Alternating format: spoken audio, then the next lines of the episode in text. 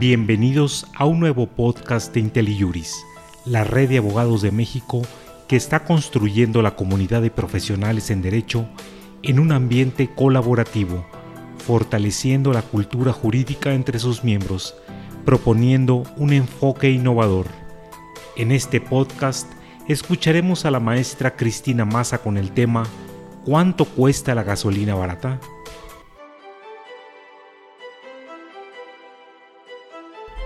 Mi participación es sobre el precio de la gasolina en los tiempos de la no apertura. En México el precio de la gasolina tiene implicaciones políticas y económicas muy importantes. En primer lugar, por el costo político de los llamados gasolinazos, esos aumentos de precios súbitos que tan costosos son políticamente para la administración pública, y también por su efecto en la inflación. Entonces, el presidente tiene actualmente una política bastante agresiva para mantener bajo y uniforme el precio de las gasolinas. Incluso ha vuelto a hablar de control de precios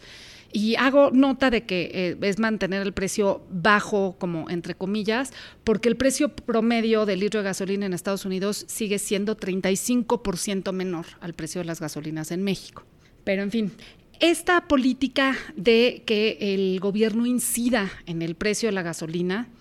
no es lo que prevé nuestro actual marco normativo a partir de la reforma energética. Ni la Constitución, ni la Ley de Hidrocarburos, ni la regulación secundaria vigente prevé de ninguna manera que los precios de la gasolina deban ir en ninguna otra dirección que la que el mercado determine. De hecho, el marco vigente para ese propósito contempla regulador autónomo, en este caso la CRE, el principio de máxima concurrencia para lograr la participación de otros agentes económicos en toda la cadena de valor, la generación de un nuevo mercado, que eso se pretendía lograr a través de la liberalización del precio final, el otorgamiento de permisos en toda la cadena, desde refinación, importación, transporte, almacén, distribución y expendio, el fomento al desarrollo de infraestructura,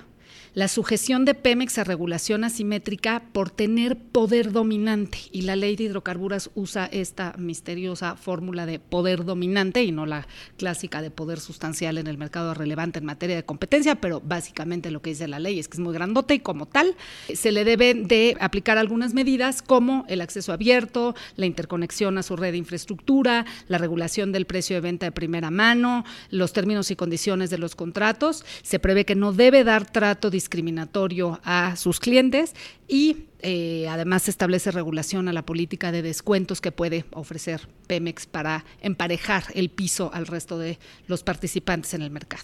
Otra cosa que se previó, muy importante, es la libertad en la fijación del margen en cada eslabón de la cadena. En esto es muy importante porque los gasolineros históricamente en la franquicia de Pemex tenían un margen garantizado del 6%. Entonces, pues alguien que venda lo que venda y lo venda como lo venda se va a llevar el 6% a su casa, pues realmente no tiene que hacer un negocio, nada más tiene que vender, ¿no? Y bueno, y además el uso del IEPS para estabilizar el precio final, ese es como el único instrumento que todavía prevé la ley para incidir en el precio final, es el IEPS. Todo lo demás está ya puesto para precios de mercado. Con la combinación de todo esto, el precio en bomba hoy en cualquier gasolinera debería de ser determinado por cada expendedor, y cada expendedor debería poner su precio, considerando el precio de la molécula, lo que le costó la gasolina ya refinada, sea que la haya importado directamente, se la haya comprado a Pemex, se la haya comprado a un comercializador intermediario. Y ese precio lo afecta el precio internacional del barril del petróleo, que es muy importante considerando que Pemex importa el 85% de la gasolina que vende, y el tipo de cambio, ¿no? Por otro lado, debe de considerar la logística, que es el transporte, el almacenamiento y la distribución, los costos en otros rubros como mermas, seguridad, como el propio huachicol, que no ha desaparecido a pesar de declaraciones en contrario, el IEPS, que como decía, pues es un mecanismo para subsidiar o gravar el precio final según el precio de referencia internacional, el IVA y su margen. Y con eso cada gasolinero debería de amanecer cada día y decir, hoy voy a vender el litro de gasolina en mi gasolinera a tanto, considerando a quién se la compré, qué aditivos le voy a poner, cómo trato a mis empleados, en qué tecnología he invertido, y se acabó. No obstante, esto llevaría a precios fluctuantes y a precios variados de un lugar al otro, y esa es una situación que no es favorecida por la actual administración pública. Como decía, tiene este objetivo de mantener los precios bajos y homogéneos, y otros también claramente articulados como salvar a Pemex, como que una empresa subsista a costa de lo que sea, inclusive su propia ineficiencia, la defensa de la soberanía nacional, el privilegiar la producción nacional, que ahí pues es curioso porque, como decía, el 85% de las gasolinas que vende Pemex son importadas, entonces no es producto nacional. Y esto además es un poco engañoso porque el 35% de las estaciones de servicio que existen actualmente tienen una marca distinta a Pemex, pero solo el 6% tienen gasolina que no sea de Pemex, ¿no? Entonces, para alcanzar los objetivos de política pública que tiene el presidente y que, como yo decía, no son necesariamente congruentes con el marco jurídico vigente, se han tomado algunas medidas, entre ellas la determinación de ampliar la capacidad de refinación local, la construcción de nuevas refinerías, a pesar de que es claramente, al menos cuestionable si realmente se puede agregar valor refinando en México petróleo pesado y ultrapesado como es el que tenemos. Se han usado recursos fiscales para permitirle a Pemex TRI absorber los choques externos al precio de venta. Se ha presionado mucho a Pemex Logística, que es una empresa productiva del Estado, es subsidiaria, que debería de hacer dinero por sí misma, ser rentable a través de la maximización del uso de infraestructura. Tiene una enorme presión por darle preferencia a Pemex TRI en lugar de a otras personas que les podrían pagar más por sus ductos y sus almacenes. Otra cosa más seria es que se eliminó la regulación asimétrica aplicable a Pemex en una resolución en que la CRE, tomando en cuenta consideraciones que, en mi opinión, están fuera de su mandato, elimina la regulación asimétrica aplicable a Pemex por considerar que ya hay condiciones de competencia en la comercialización de gasolinas. Por otro lado, eso le ha permitido a Pemex TRI una muy agresiva política de descuentos, que es con cargo al erario. Y además, Pemex TRI no puede dar precios baratos siempre. Un día lo van a alcanzar los problemas financieros, y mientras tanto,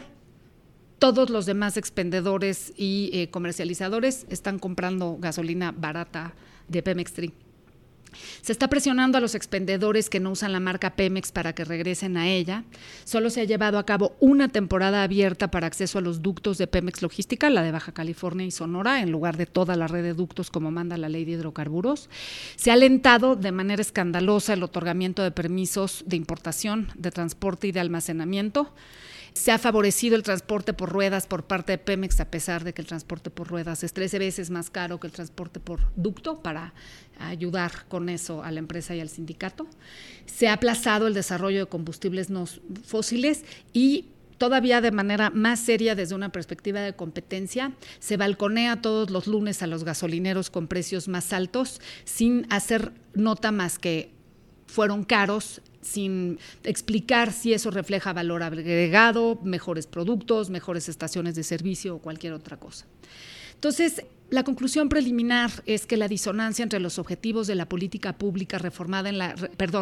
la reforma energética y las acciones del gobierno federal resultan en una enorme incertidumbre jurídica, y la incertidumbre jurídica es letal para las inversiones. Lo que urge es o adecuar el marco normativo a la política pública o adecuar las acciones del gobierno federal y de los reguladores para generar certidumbre. Además, el espacio que tiene el gobierno para incidir en el precio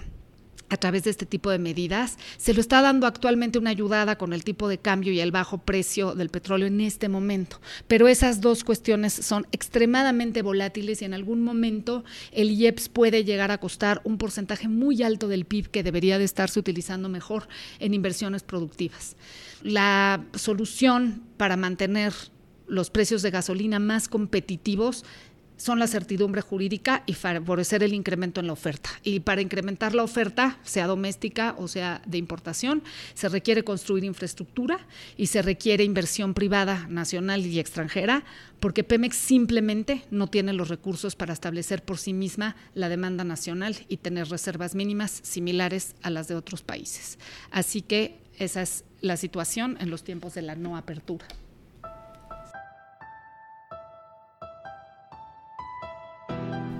Gracias por acompañarnos en este podcast con la maestra Cristina Massa, con el tema ¿Cuánto cuesta la gasolina barata?,